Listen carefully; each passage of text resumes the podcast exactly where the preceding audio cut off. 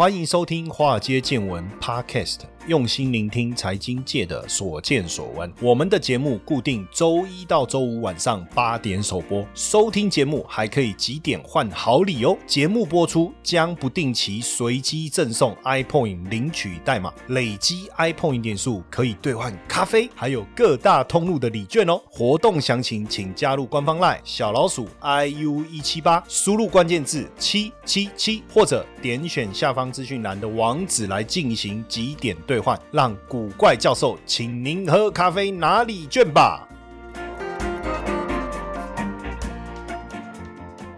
Hello，大家好吗？我是古怪教授谢承彦，欢迎大家收听《华尔街见闻》Podcast。这几天其实还蛮开心的、哦，除了台股大涨之外，哈，就是说开红盘以后啊，台股真的表现非常的强劲哦。那我我也知道有在收听我们的节目的同学们呐、都是收获满满的哈、而且过年期间呢，参加了这个几个 Clubhouse 的这个会议呢，现在叫开房间嘛，对不对？然后哇，这个其中我参加了几个，比如说这个姑姑创办人他们开的房间，哇，一千三百多人哦 哦，那一天我从晚上八点一直跟大家分享，然后到晚上快十二点哦，大家都非常热情，这中间我就一直在哦协助大家。回答问题，回答问题，回答问题。然后，另外聚财网的创办人陈志伟执行长也开了一个房间哦，那一天参加也一个多小时哈、来跟大家互动哦。呃，所以我觉得 Clubhouse 这个活动也蛮有趣的，我们也规划一下之后，呃，我们也想说有机会来 Clubhouse 跟大家做一些分享哦。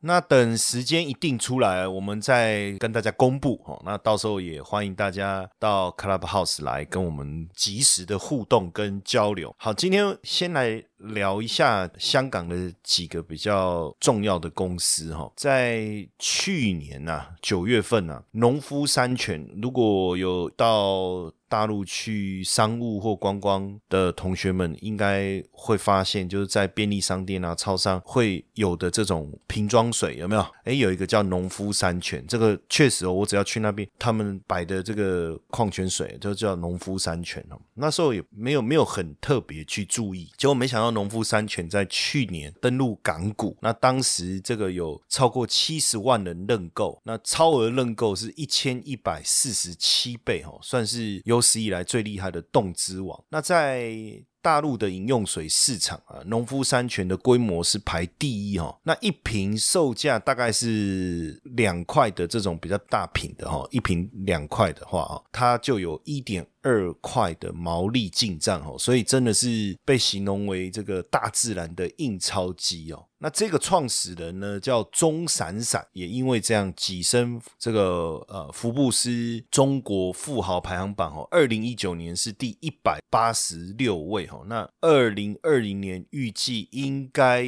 可以达到一千三百亿港币哦，有机会超过万达的王王健林家族，所以这个人家说以前小时候听人家讲说背后呀就是得一做卖冰嘛，得一做医生嘛，哦，就是卖冰就是卖水啊，因为水的成本低，毛利高嘛，哈，所以像他真的就是卖水卖到卖到最有钱。一九五四年出生哦，钟闪闪，那毕业以后在浙江日报当记者，本来是一个记者哦，哈，那一九八八年的时候啊，想说认识这么多人脉，商界的人脉，他就决定要经商了。那一九九三年成立了这个养生堂。当时你看他是做中医啊，养生堂的龟鳖丸，那也赚了不少钱。那这中间呢，其实他也在这十几年的经商的生涯当中，也收购了非常多公司哦。那最主要是他看到这个娃哈哈，娃哈哈也是大陆非常重要的一个饮料品牌哈、那他就觉得说，哎，这个做饮料这做利美北吧，因为你会一直喝，一直喝，一直喝嘛哈、那所以他就在一九九六年就成立了农夫山泉哦，为了要让这个瓶装水在整个水市场脱颖而出啊，他的这个营销的手法、行销的手法就有别于一般卖水的哈，它就是用保健品的概念，什么意思呢？就是多喝水、多健康的这种思维，大家都希望越健康越好，所以他强调他的农夫山泉就是天然水，天然水。他说有一点甜，哎，水是没有加糖，可是会有一点甜，这个不是很有趣吗？很有意思吗？所以大家就买来想看看到底为什么会有点甜。那所以产品上市以后，他又用大量投入电视广告，然后强调就是喝的就是没有污染的这个天然水。他也强调说他们不生产水哦，只是大自然的搬运工。哇，这个。强调大自然，强调天然，然后又有点甜，这个抓住了这个消费者的一个心理哦。所以当然，它的独门秘籍除了说广告做得很好以外啊，那农夫山泉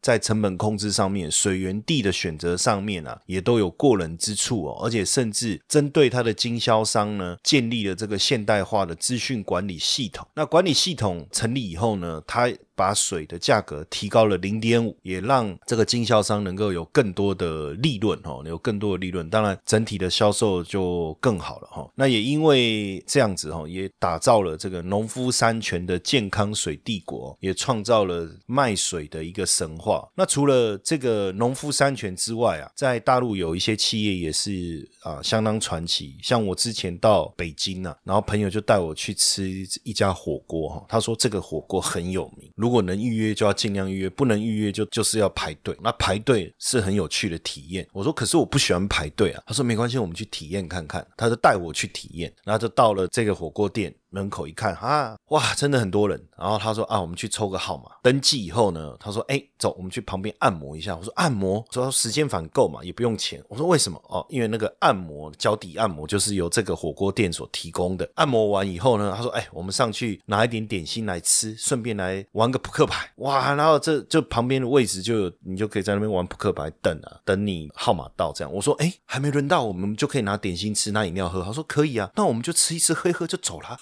好，他说不会啦，你就是等下就是要来吃火锅嘛。那那时候我的印象非常非常深刻。然后呢，我们在吃火锅的过程当中，哇，旁边还有人来表演哦，那个拉那个面条啊什么的，吃的是非常非常开心。一餐吃下来的那个费用也不便宜哈。那这一家店叫什么？现在也进军台湾了哈，叫海底捞哦，没有错，海底捞。那这个海底捞呢，是从四川发迹的哈，现在这个在中国已经开遍大江南北哦，也跨海到了台台湾。日本、韩国、新加坡、马来西亚、澳洲、美国、加拿大、英国等地哦。那创办人张勇其实是没有什么学历，也没有背景哦。一开始只是一个拖拉机厂的这个小工人。那后来这个海底捞挂牌，二零一九年啊，张勇啊也因为。这样子而登上了这个这个新加坡富豪排行榜的第一名，也因为这样，大家才说啊，原来他是新加坡人哦，哦，他原来是新加坡人。不过当时这个在工厂当这个基层的时候啊，那时候张勇十七岁啊，看到二十四岁的马云呐，哦，马云二十四岁从这个师范毕业嘛，哈，那后来这个马云成为中国首富啊，哈，那当然马云说他从来没有想过哈可以成为首富。不过这个呃差七岁的这个张勇啊，他满脑子都想赚钱，所以省吃俭用啊，存了两千块人民币啊，又跟亲戚朋友借钱啊，就买了一台扑克游戏机创业哈。虽然失败收场，哎，不过所以你看哈。他后来海底捞的时候也不忘怀这个扑克哈，那当然后来就在路边摆摊卖这个麻辣烫，让他赚到了第一桶金。那后来呢，他就延续他的这个麻辣烫哦，开设了这个有四张桌子的麻辣火锅店哦，这个是最早的海底捞。所以像他这样子没有上过大学、没有背景、不认命，就是不怕辛苦，也不怕伺候别人、伺候人啊，用双手来改变命运。所以他那时候刚开始创业的。时候呢，也不会熬汤，也不会炒料，连毛肚是什么都不知道。诶，坦白讲，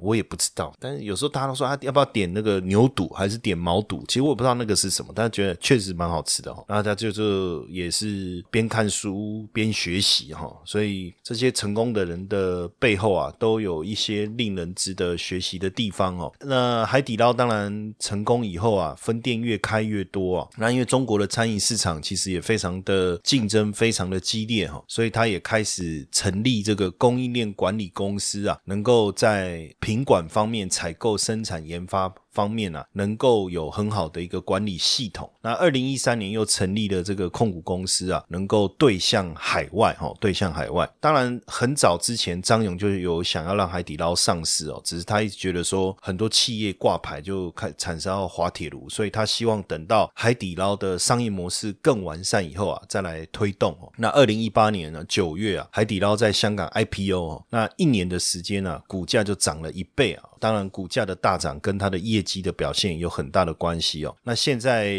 全球的分店数已经将近六百家了哈，六百家业务是快速的成长。但不过这个网友也很酸啊，就是说，我看有些网友就留言说，哈，哎呀，这个什么哦，原来他是外国人呐哈，因为大家后来才发现说他是新加坡人，然后说啊，赚中国人的钱，脱中国人的皮，没想到有钱以后就跑路，贫贱不能移，古人说的真好。就是贫贱就不能移民，哈哈所以当然大家对他的新加坡籍有一些疑虑了哈。不过，但是我们重点不在这，重点还是他整个发迹的一个过程哈，也非常的鼓励大家。所以你看，在大陆从山泉水到火锅，都还是有机会让你成为富豪。那另外一个大家也比较耳熟的，就是小米哦，小米的创办人雷军呐。这个雷军也曾经讲过，他说站在风口上啊，猪都能飞哈。所以他参与了软体业的革命啊，那也成为网际网络时代的新贵哈。那创办小米的时候呢，雷军才刚过四十岁哈，四十而不惑啊。所以他说是他最后一次创业，等于他累积了二十年的商业经验以后啊，呃，让他自己决定。投入这个创业哦，那当然，雷军最早在中关村哦，当时也担任这个金山呐，就是软体公司的总经理哦，而且他很年轻啊，二十九岁就升任金山公司的总经理，算是年少得志啊，就可以理解他是非常非常的有才华哈。当然，他在金山的时候错过了第一波网际网络创办的一个热潮，但后来当然创办了小米以后啊，整个小米的一个。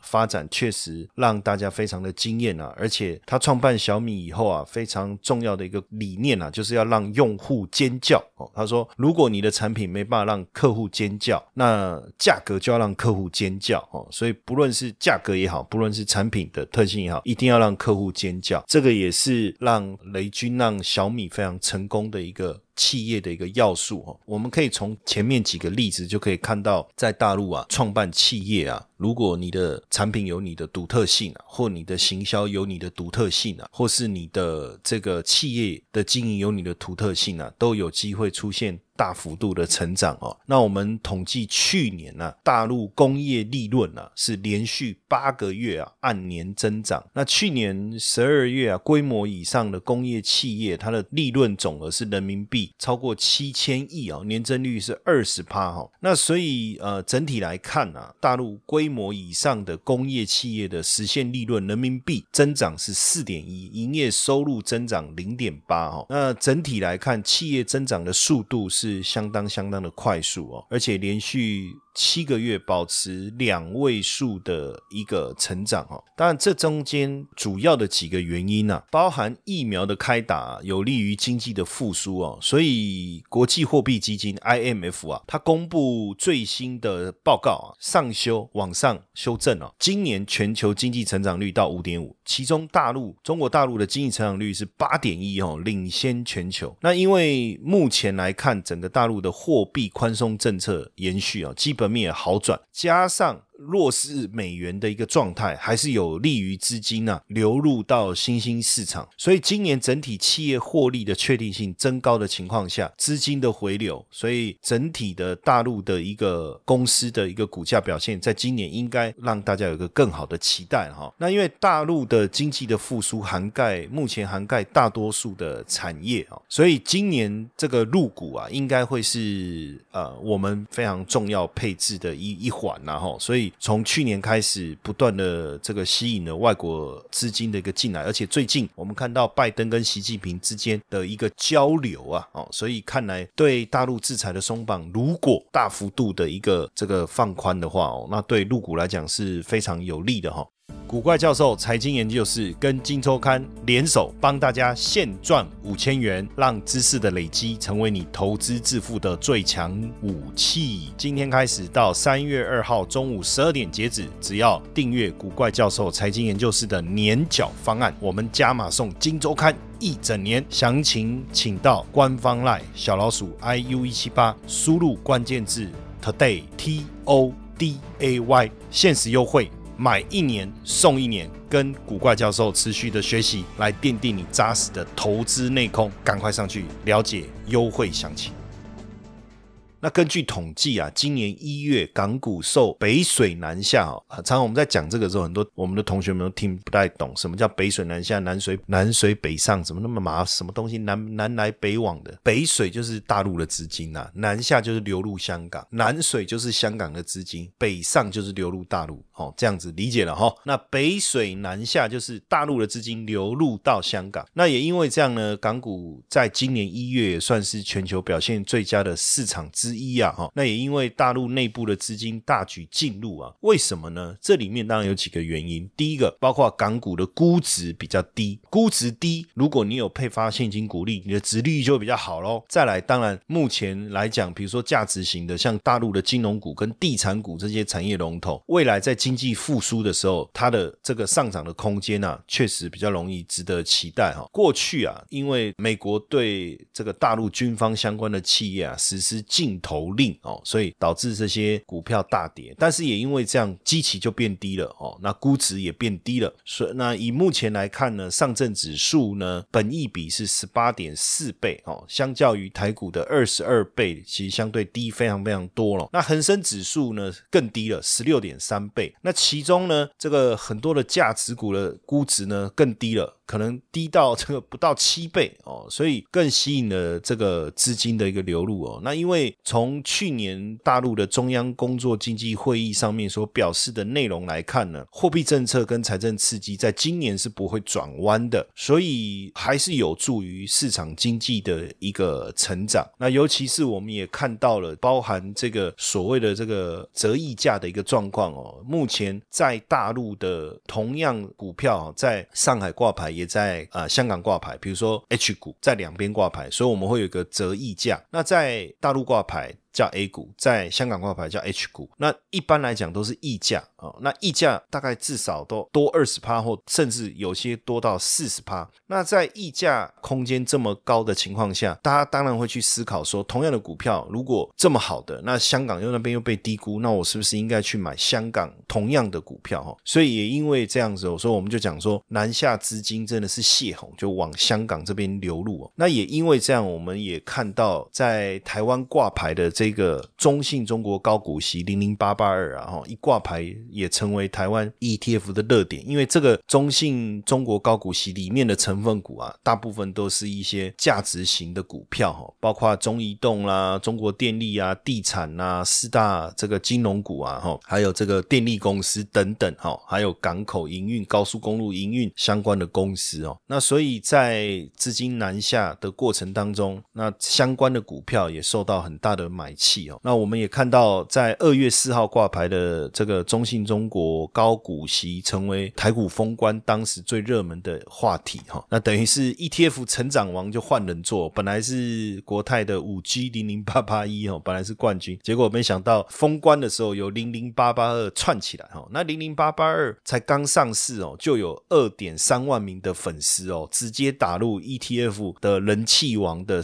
第十五强哦，比这个过去的。的呃零零五零也好，富邦科技也好，更吸引大家的关注哦。那最主要也是因为它的挂牌。十五块挂牌嘛，哦，这个门槛对一般来讲并不高，买一张的话就是一万五，买一股的话才十五块钱。那也因为殖利率好，目前的殖利率是超过百分之七啊，所以这一档啊零零八八二在一月募集的时候啊，就超过四十亿，而且挂牌当天呢也出现了溢价哈，也出现了溢价哈，那买气非常非常的旺，非常热门呢，也超过之前的这个像零零八八一啦，或是一些五。G 的相关的 ETF 哦。那当然，它的这个持股分布当中，我们看了一下，哎，大户似乎是一种大户加持、散户跟风的概念了哈。为什么呢？持有该 ETF 超过一千张的有四个，那但是占了整个总发行筹码比例超过十六帕哈。那五十张到一百张超过五百六十人哦，持股比例超过百分之十五。那五张到十张的大概占百分之十二，十五到二十张也有百分之十哈，也有百分之十。那相较于元大高股息或是国泰永续高股息啊，持股比例它的集聚都在一张以下哈，那比例在二十一趴左右。简单来讲，就是零零八八二有比较多的大户跟中实户的加持哦，大户跟中实户的加持。那所以我们也帮各位啊来很快的帮各位 review 一下，到底这个中信中国高股息这么受欢迎，呃，而且在开红盘当天呢，也是整个 ETF 里面呢不含杠杆哦，涨幅排行榜数一数二哦，因为开红盘当天大涨。超过百分之五啊，超过百分之五，所以在有听我们节目介绍的，有参与募集的哦，或者是在封关之前二月十号他挂牌有参与这个买入的哦，这几天应该心情非常非常的好哈。那对于这个还不了解的同学们，我们也当然也来介绍一下这个指数哈。这个中信中国高股息啊，它追踪的是恒生中国高股息指数哦，恒生中国高股息指数。那这里面五十档成分股呢是在香港交易所挂牌的五十档股票，哈，五十档股票，那基本上这些企业呢，在香港上市，哈，而且百分之五十以上的收入呢，要来自于中国的内地，哦，那这个指数呢，是每年六月份会调整，它是一个配息型的，所以它每半年呢，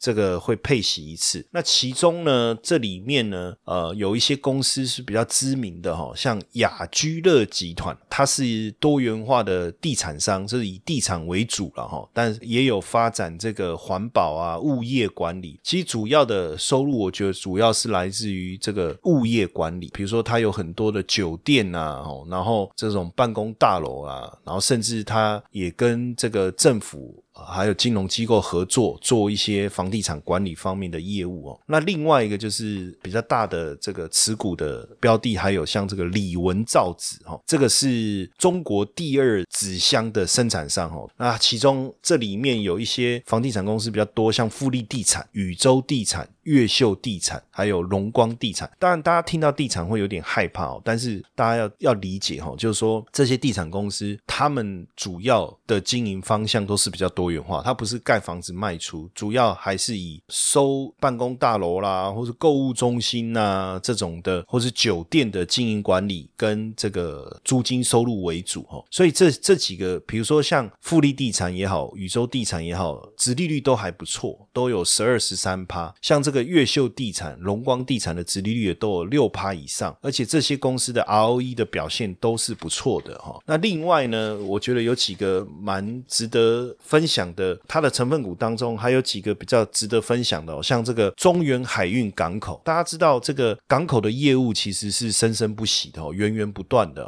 最近我们去看这个，大家在讲航运类股啊，比如说这个阳明啊、万海啊、长隆，大家都知道最繁忙的其实就是港口，而这个中原海运港口呢，基本上是目前中国大陆最大哦，世界第二大的航运企业。中国远洋运输旗下的子公司哈，它所经营管理的码头啊，分布全球三十呃三十一个港口哦，这么多码头网络分布全球三十一个港口哈，那这个有在运营运运作的哈，这个非常重要的一个大型的企业哈。那另外一个是招商局港口哈，这个是大陆目前非常重要的一个港口的营运商哦。那一九九二年在香港上市。是的，而且在二零一七年呢，也收购了巴西第二大港口的这个特许经营业务哦。现在大家都知道，国际运输的业务这么繁忙哦，那港口的这个业务这么紧俏的情况下，他们的这个营运获利一定是非常的好哦。那再来这个是中国神华哈，那中国神华是中国最大的煤炭企业改制的中国神华能源股份有限公司哦，它现在是算是数一数二的以煤炭为基础的能源公司啊哈，也是全球第二大煤炭煤炭上市公司，而且它还有自己专用的铁路跟港口，等于是中国唯一一个由铁路港口组成大规模一体化的运输网络的煤炭公司，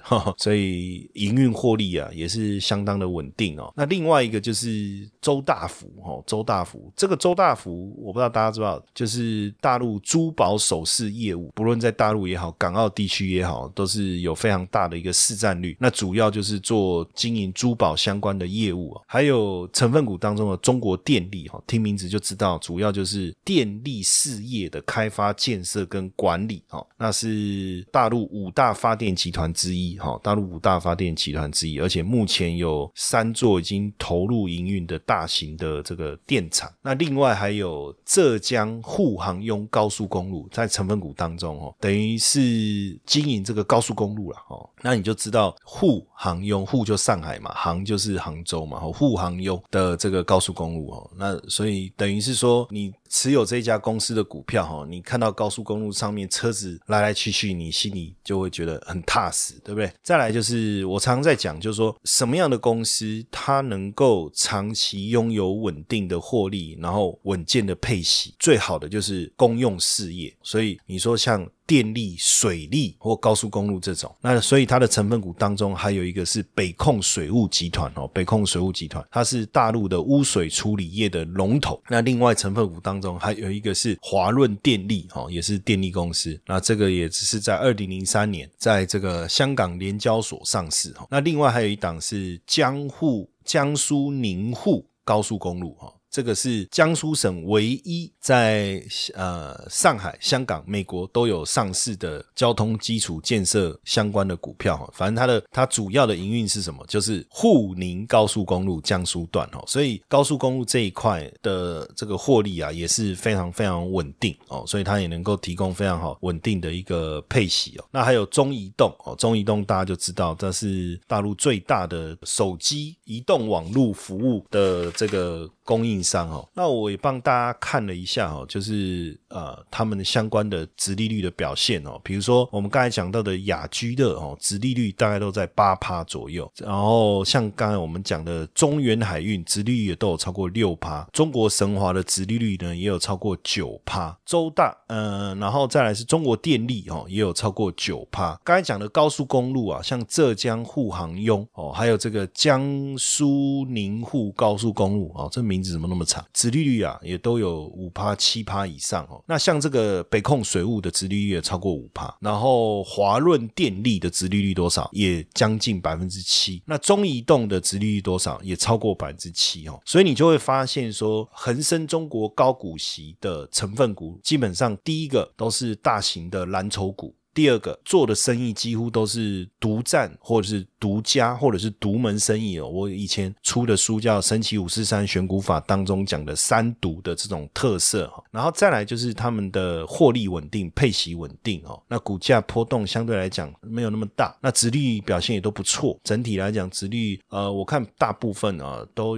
七趴，七趴好像是一个平均数哈。那好的有到十十几趴，差一点点的也有五趴多，当然也有相对比较低的，但整体。体来看，殖利率都有在七趴以上哦，所以如果是这样，把它是像我最近就跟我太太说，哎，去帮我儿子啊开户，每个月就给他定期定额，好不好？买这个高股息的 ETF 哈，那反正就这样存嘛，股价跌就等于便宜，就可以多买一点，存个几年以后呢，那这个利息拿到，中间拿到配息，继续投入哦，继续投入。那你看哦，如果假设就这样每个月存存存存个几年以后啊，假设有个五十万好了，那一年七点五，那就三万五除以二。一万多，假设他念他念公立的要缴学费，哎，念大学要缴公立的学费就有啦。对不对？哦，那如果要念私立的，那就要再多存一点了，要不然就叫他存不够的部分，叫他自己打工想想办法了。所以这样子就一个长期的规划来讲，或是说就亲子呃小朋友的教育基金的一个角度思维来看的话，哦，这样的一个投资标的，我觉得能够很容易而且很简单的就让我们去做一个比较长线的规划，那也不用去担心说市场的一个涨跌的变化，或者是说等到我们要用钱的时候，哎，你你你的投资整个都缩水，那还得了？因为我们的着眼点如果不是现在，也不是今年上半年，也不是今年下半年，也不是明年，而着眼点是更长，比如说小朋友的教育基金的话，我我就常常在想这件事，总不能说我现在一直存，一直存，一直存，存了五年后、十年后，小朋友要念书，跟他说不好意思，因为爸爸错误的投资，